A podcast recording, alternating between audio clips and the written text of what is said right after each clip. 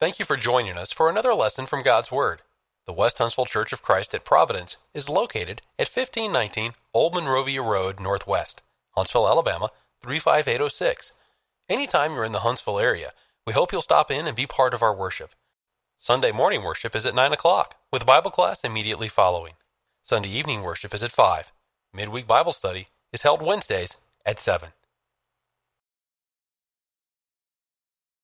I'm going to assume that since things are quietening down, perhaps we can go ahead and start. We might be maybe a couple of three or four minutes early, I don't know. But uh, if you want to, and I encourage you to read along in your Bible, begin in Colossians chapter 2. We're going to look just very quickly at verse 1 and then we're going to jump down to verse 16. The title uh, of, of, that you see on the slide may seem just a little bit uh, strange because we've been talking about Christ and you wonder, well, how in the world does that relate to the study of Christ? Well, I hope I can show you that. For one thing, I'll point out verse 1. Uh, Paul, in writing this, says, I want you to know what a great conflict, or some translations use the word struggle. So Paul's dealing with an issue that's of great significance to him. He considers it a great conflict, a great struggle. And as we move down toward the end of the chapter, beginning in verse 16, he begins to home in in great detail uh, as to what that conflict or struggle is all about. He's been prepping the people so far uh, to show them the nature of Christ and why uh, the message that he has for them uh, is so important. Now, he's starting to get into that uh, in quite specifics. And it has to do with freedom or liberty. Now, neither one of those words are mentioned in Colossians chapter 2. But if you read what is behind all of this, the, uh, those false teachers that they were confronting there, confronted with, were really trying to teach them things that infringed, infringed upon the liberties that they enjoyed in Christ. And what he's, what he's saying here, uh, that we'll get into in just a moment, is don't be, don't be bound by human rules. Don't lose your freedom in Christ because of some uh, people who are teaching you something different. Uh, in other words, I think he's saying to them, rather than give in to this uh, phony wisdom that these people are putting forth, give, uh, give uh, preeminence, give in to the, to the freedom you have in Christ and the authority of Jesus Christ. And that is really, in a nutshell, I think what the lesson is all about. Now, let's look at some specifics. But first of all, I do want to do a brief review because this is the foundation that he's laid for them. Jesus is all sufficient for you. Jesus gives you all the freedom, all the liberty that you need. And he does that in several ways. And this uh, is just a short list of things that he's mentioned. If we made the whole list, I would have had to make several slides to provide a complete list. But he tells them all the treasures of wisdom and knowledge are stored up in Jesus Christ. And he had early prayed for them with, with regard to their wisdom and understanding. Jesus is the very fullness of deity of God. He has the full nature of God. Therefore, you should listen to him. As Christians, you are complete. And I mentioned last week, I think that that word complete has more or less the same root as the word fullness. So, in a way, it's kind of saying Jesus is full of God, and he has the ability to make us full of him. Of course, not full of God, but full of all of his spiritual nature. And he then speaks about several things, and we went over these last week, that he that demonstrates his authority, his rulership.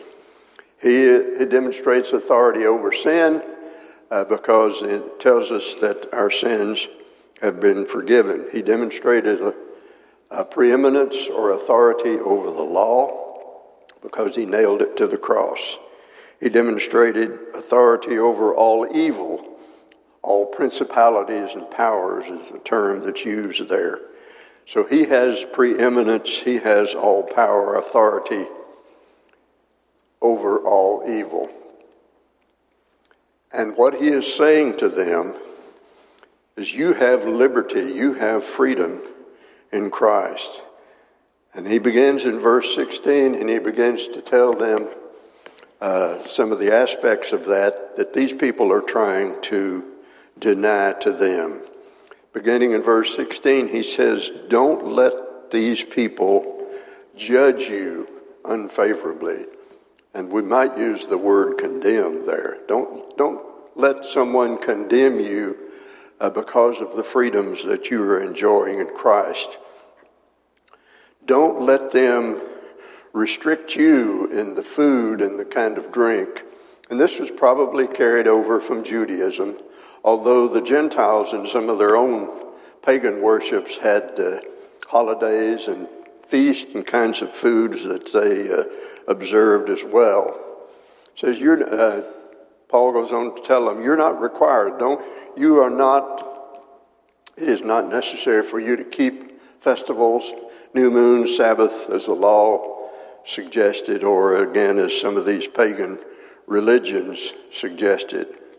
These things that these people are touting are really just a shadow but the one that's the reality, the substance, is the word that he uses there, is Jesus Christ.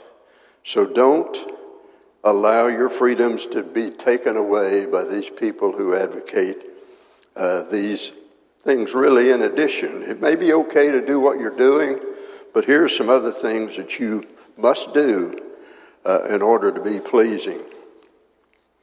Now, the Bible very emphatically states that we have freedom in Christ. Galatians 5 1, Paul speaking there says, Stand fast, therefore, in the liberty by which Christ has made us free. And I do want to divert off some from our look at Colossians because there's a passage over in the book of Romans that very much relates to this, and I think will give us a much better understanding of what it means to have liberty or to have freedom in Christ. There are privileges, there are blessings that we enjoy. We are free of certain things because we are in Christ. And some people abuse that in one way or another.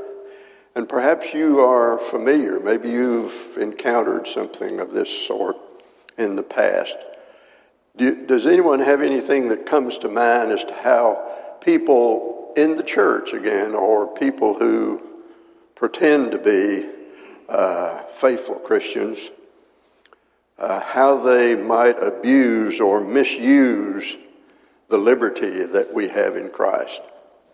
Anything come to mind? Maybe it's not something you think about very much. Uh, I think we all certainly appreciate the freedoms, the liberty that Christ has given us. But then some people would say, well, uh, you know, you have this or that benefit, blessing in Christ, but here are some other things that I think you should also include in your walk with, with Christ. Anyone as I've chattered on about that, anyone have anything that come to mind as to how our liberties may have been abused by others? Well, let me suggest one or two anyway.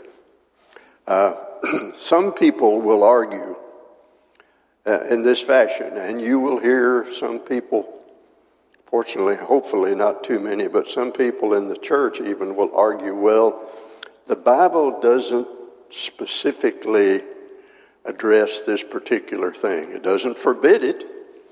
Therefore, you're free to do as you please in this regard. And they'll bring up things that you try to bring up the instrument, of course, that's one of the favorites. Uh, but other things that I may, uh, may bring up as, as uh, out of some sort of moral teaching or some sort of moral practice. One of the things that Paul cited in uh, Romans chapter 6, uh, he said some of the people were saying, well, let's sin more because we get all this free grace. Uh, that's another way I think some people, I've received grace, therefore I'm at liberty just to do whatever I want to. Uh, well, all of those are things that, that have occurred in one way or another. Uh, and perhaps the, uh, the worst abuse that I've seen of that is that some people, and it usually is a minority, will say, you know, this, I've studied the Bible and, and this is what I find and this is what I must do. And also because the Bible says it, you must do it as well. Uh, and there have been a number of examples of that in the past. Of course, some of the historical things are like the, the one cup argument that went on for a number of years. People even argue about the times of worship and that sort of thing and say, well, you must do it at this time or that time. But uh, a small minority trying to impose their opinion, really, on others. And that's what I want to speak about in Romans chapter 14. I'd like us to speak, a, think a little bit about these, uh, this matter of freedom as it's discussed there.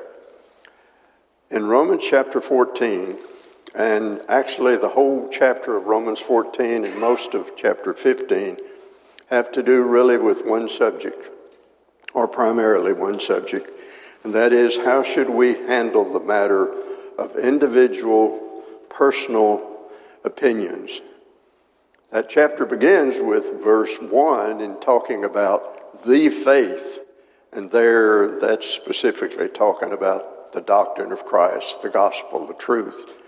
But then later on in that chapter, the word faith is used several times, and you may need to go and study this on your own and spend some time thinking about it.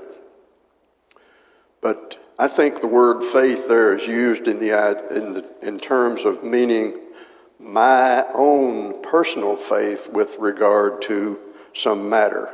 And in the context of that chapter, in the context of Colossians 1, some people were of the conviction that they needed to keep the Sabbath as well as the Lord's Day, and therefore they were trying to impose that.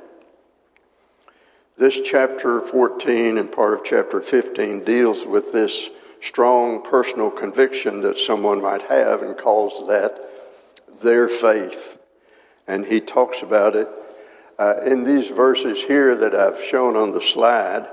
And uh, I'd like, like, if you would, to just read those along with me. And I want you to notice particularly some things that I have highlighted there. Beginning in the middle of verse 13. But rather resolve this, not to put a stumbling block or cause to fall, uh, or a cause to fall in our brother's way. I know and am convinced by the Lord Jesus that there is nothing unclean of itself, but to him considers anything to be unclean, to him it is unclean.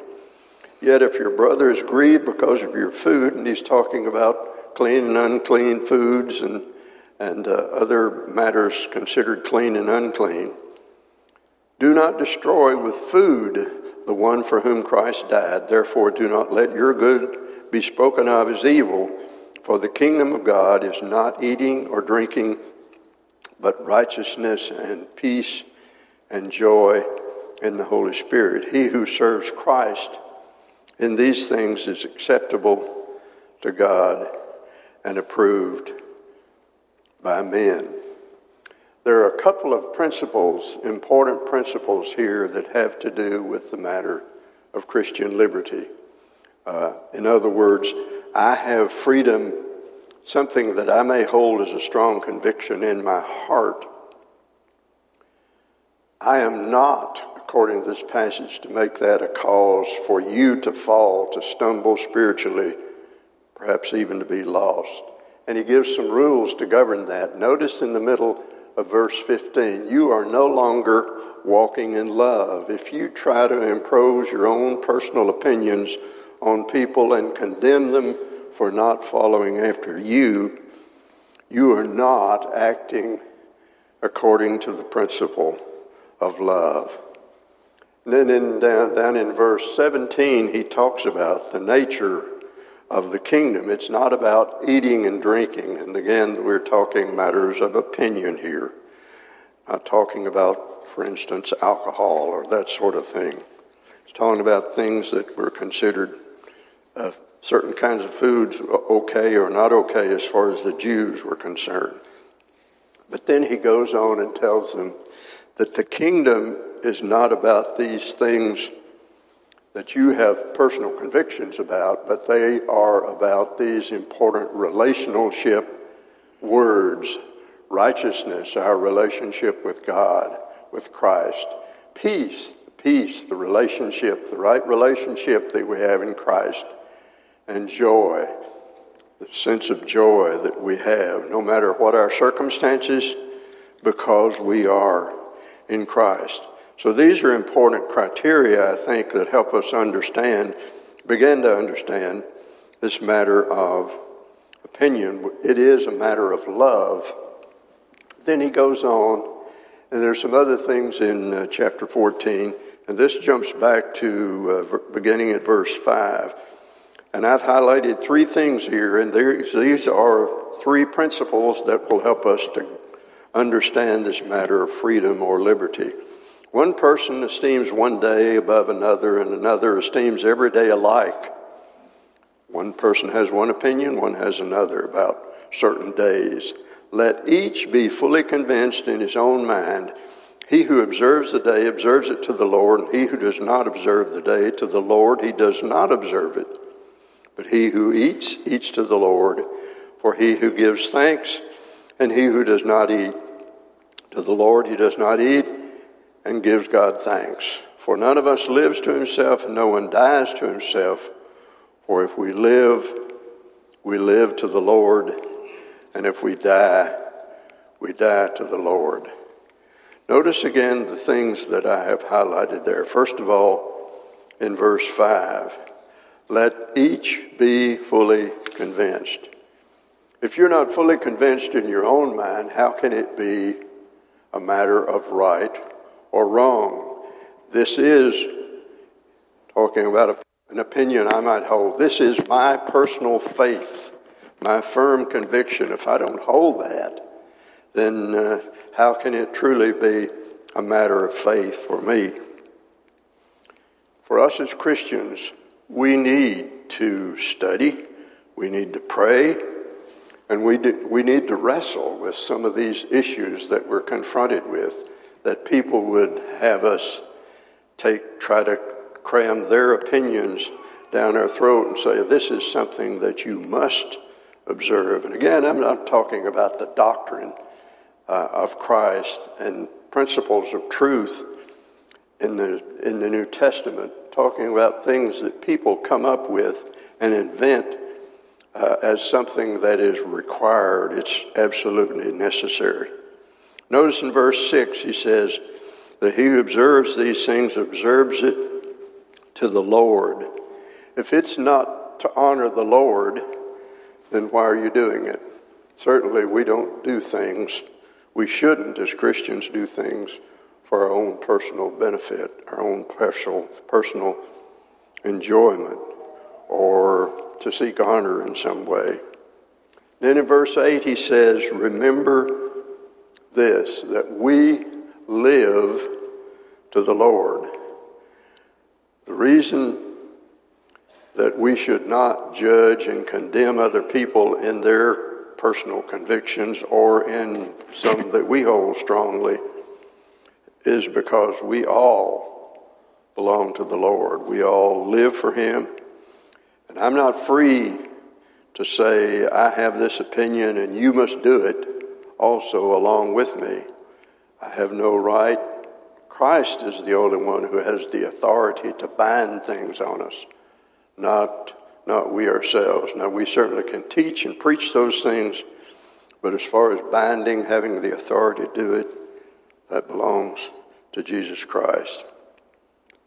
Another place in Romans 14 at verse 22 he says, You have faith, have it to yourself before God. Happy is he who does not condemn himself in what he approves. Again, he's suggesting this matter of if you have an opinion, even though you may feel about it very strongly, hold that to yourself before God and behave in the way that you think you should before the Lord because you're convinced that it's right or that it's wrong for you to do a certain thing.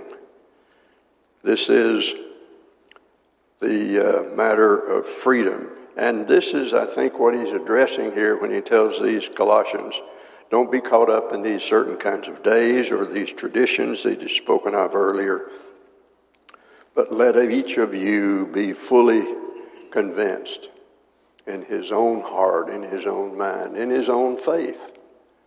Then he goes on in verse 18 and says, Let no one cheat you of your reward.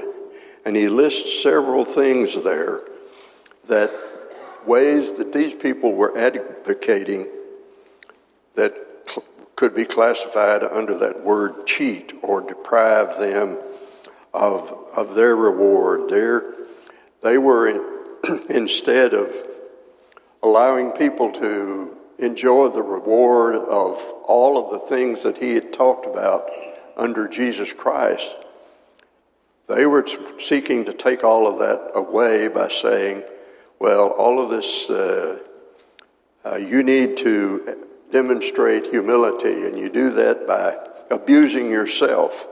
Uh, you do that uh, to uh, abase yourself, uh, show this what really was phony humility.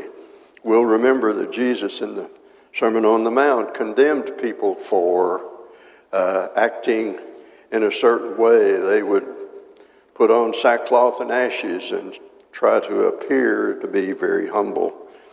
Jesus warned against that, uh, and Paul is warning about that as well. And he said that these people intrude into things he has not seen. Now, this one is sometimes difficult to translate, so various translations have, have, it, uh, have understood it differently. But what it seems to suggest is that they are looking at things that they claim that are unseen, such as spiritual things, spirit things. Uh, angels, for instance, are mentioned specifically in the context there. And he warns them in verse 18 that these people are vainly puffed up by fleshly mind. Again, this is this idea of false humility. They are in reality being very proud and arrogant.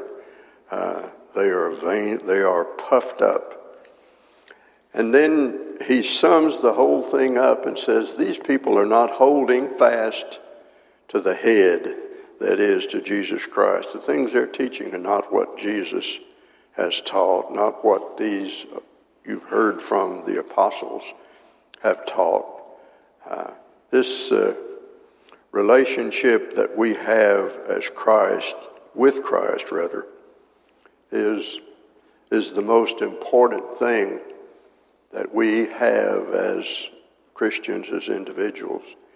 And if we do not hold on fast, and he's talking about the idea of just putting a fir- getting a firm grip on and not giving up. And these people are guilty of not holding fast because they're teaching other things.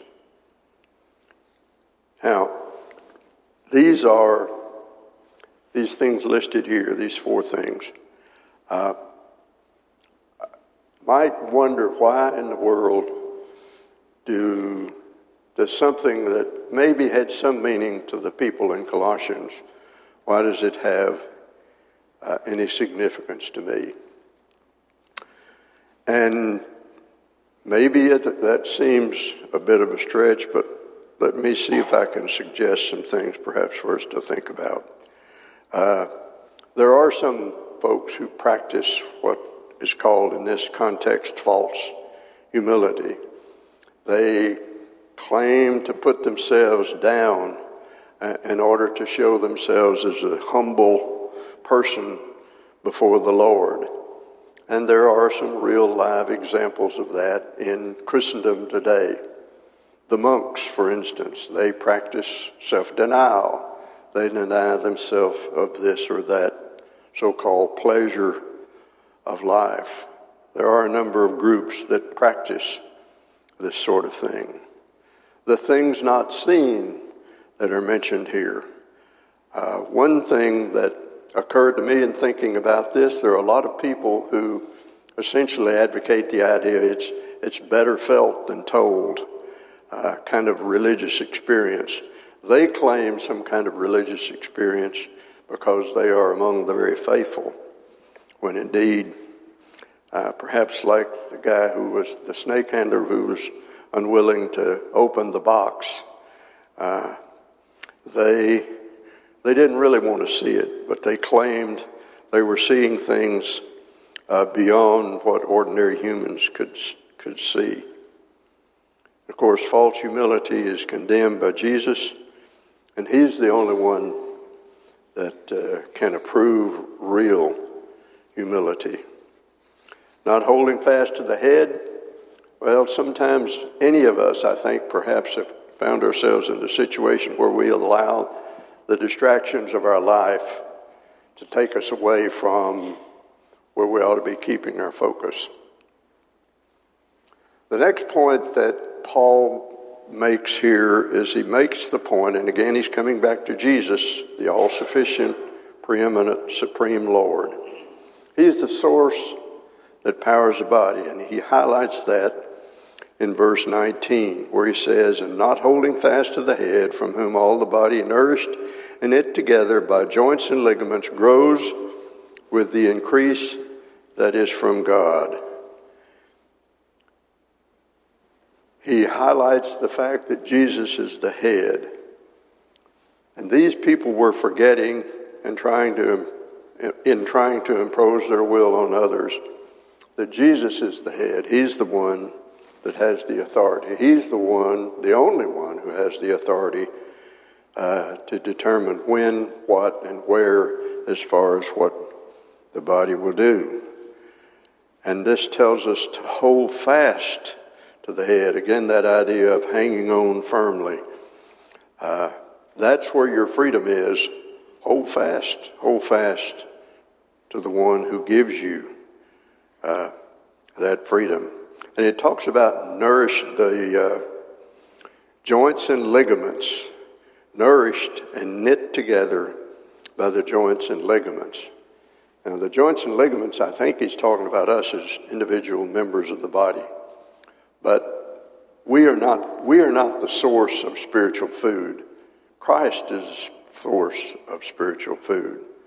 But it is we as individual members, as joints and ligaments, who tie the whole body together, who create the unity uh, that, uh, that must exist if Christ indeed is going to feed his body and if we are indeed going to serve as his body.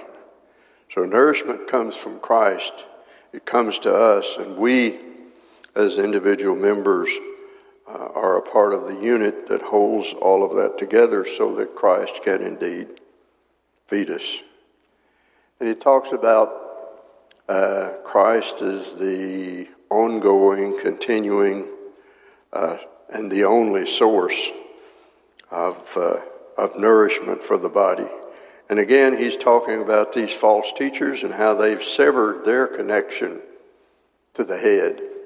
They are not connected to the source of power. They're not connected to the source of nourishment. They're denying that very thing. Then he goes into verse 20 and 21. And I ask the question, and he asks the question, why would anyone want to live in the world? Notice in verse 20, therefore, if you have died with Christ from the basic principles of the world, all of these things that you gave up, and including some of the things these false teachers are advocating, why, why, as though living in the world, do you subject yourself to regulations? Why do you want to give in to all of these opinions, really, that these people have that they're trying to tell you do not touch, do not taste, do not handle?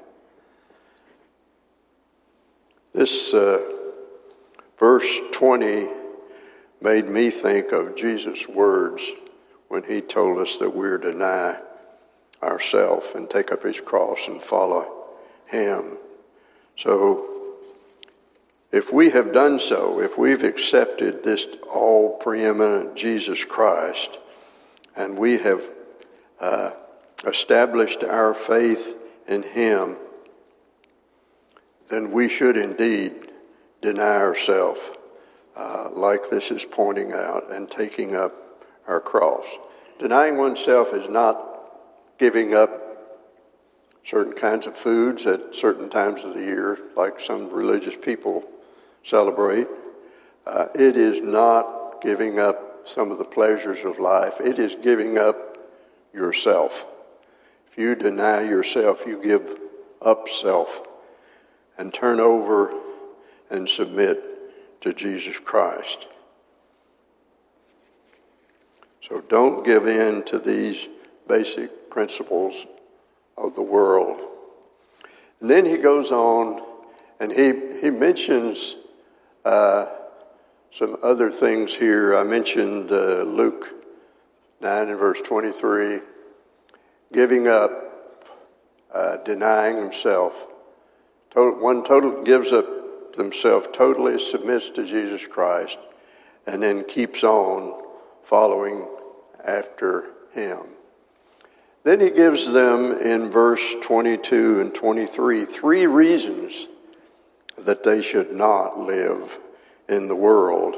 And by the way, that you should not accept these teachings that they're advocating of certain holidays, certain kinds of food, that sort of thing. All of those are really things of the world.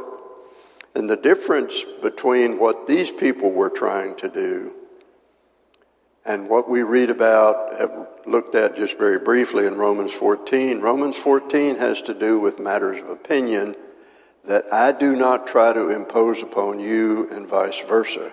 Here in Colossians chapter 2, these people were trying to impose their ideas of food and drink and so forth uh, on their fellow Christians.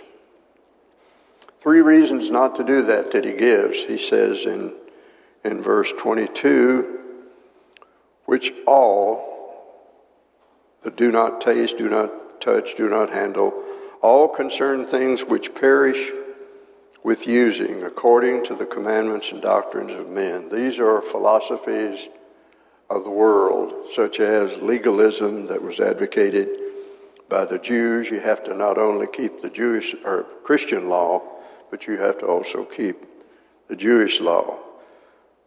But Paul points out that those things perish. These are doctrines of men, not of the preeminent, all supreme Jesus Christ. These are things being advocated, made up by men. And then in verse 23, he says, These indeed have an appearance of wisdom. Remember, we discussed earlier the all sufficient Jesus is all wise. He is the source of our wisdom, He is the source of our knowledge, He is the source of our growth. He is the one that causes us to grow. But these things only have an appearance. There's no substance there. Remember earlier we read that Jesus Christ is not the shadow, he's the substance, or these things are shadows, but Jesus is the substance. They only offer an appearance, they give us false sense of something of value, uh, of something that we can place our hope in.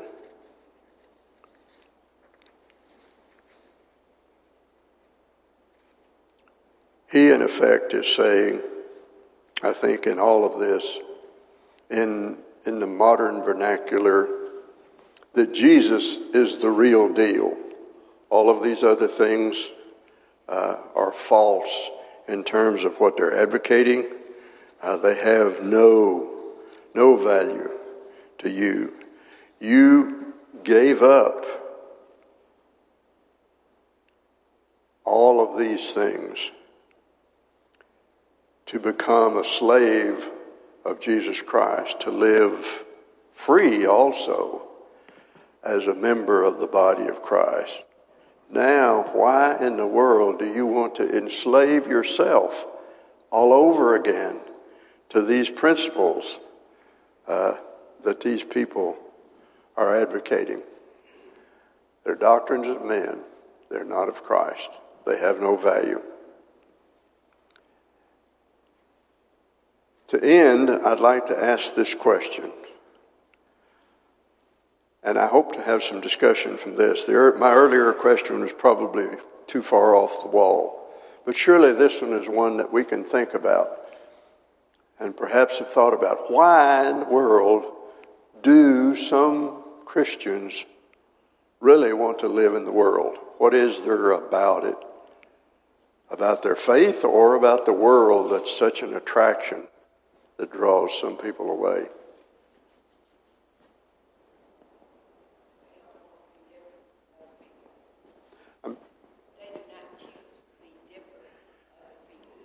Yes, good point. They do not choose to be different. And it is a matter of choice, is it not?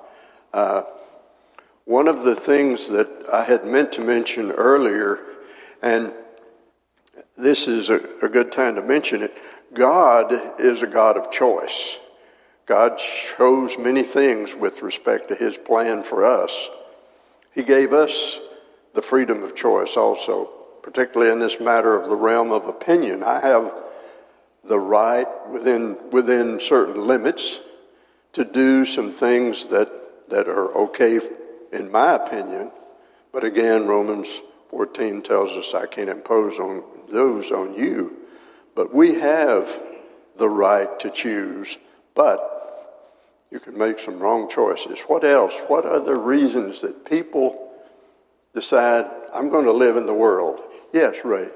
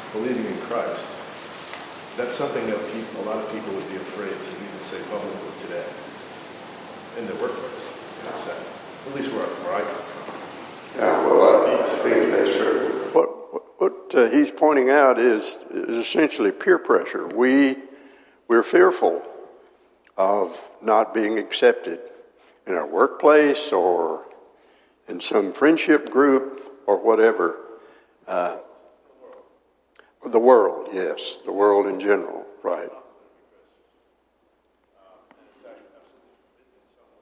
To even, you know, express your your faith. Yes. You know. Yeah, that, that is that is very true. Some workplaces don't want you discussing religion, your faith, uh, anything, even making moral judgments. And in some, it's so extreme uh, that uh, you don't have a right to judge someone else's lifestyle, for instance. What are, what are other reasons, perhaps, you think of that people might choose Christians choose, they want to live in the world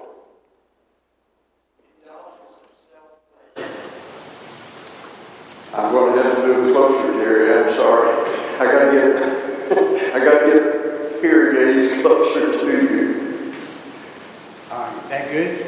Yes. Indulgence of self pleasure. Ah, yes, indulgence of self pleasure. Thank you. Uh, other, other ideas, other thoughts? Yes.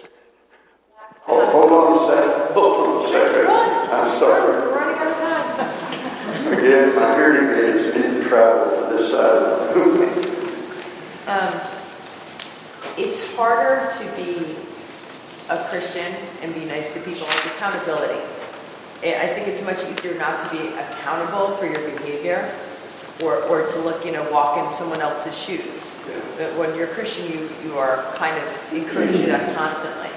You know, like you can discern, you know, discerning judgment. What I'm saying is like people get, uh, now it's so such a narcissistic culture.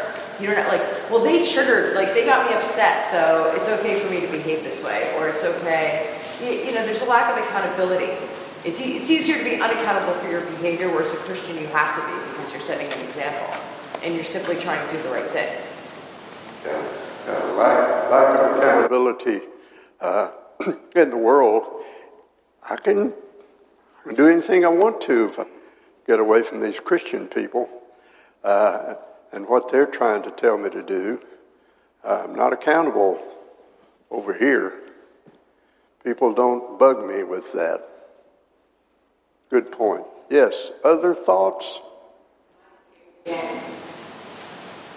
Monetary gain going to have to trade these hearing aids in for a better one. Monetary gain. Monetary gain, yes. Yeah, I, uh, you know, this, if I behave in this way, it might affect how I'm perceived on the job. It might, might get in the way of getting a promotion.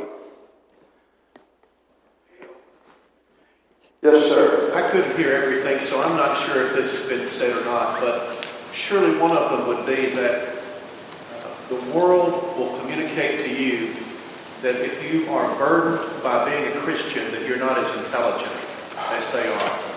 Yeah. Glenn said that uh, the world com- will often communicate to us that uh, if we are, feel burdened, I believe I'm getting this right, as a Christian, then uh, you know you're you're See Christianity as a burden. yeah That's my point. And, and they would reject it, but they would consider us to be less intelligent. Yeah yeah. Though, While you are on this side, um, you know, this is probably another way to say what has already been said, but um, it is short-sightedness that makes the people of the world because they see the restrictions instead of the rewards. Yeah, yeah, exactly. Looking at the near term reward by being in the world versus a far, far better reward uh, that, that awaits us. Well, I guess that was the last bell. That means, right? I can turn my hearing aids off. I'm teasing. But uh, thank you for being here. Uh, thanks to all of those folks that are watching by live stream. And uh, hope that uh, next week, I think we're promised warmer weather anyway, and uh, not so many restrictions on being able to uh, carry out our normal worship and Bible study activities. Have a blessed day. We hope you have enjoyed this lesson from God's Word. If you would like to continue your study of New Testament Christianity, please send your name and address to World Bible School, West Huntsville Church of Christ, 1519 Old Monrovia Road Northwest, Huntsville, Alabama 35806. Or if you prefer, send your name and address by email to wbs at westhuntsville.org.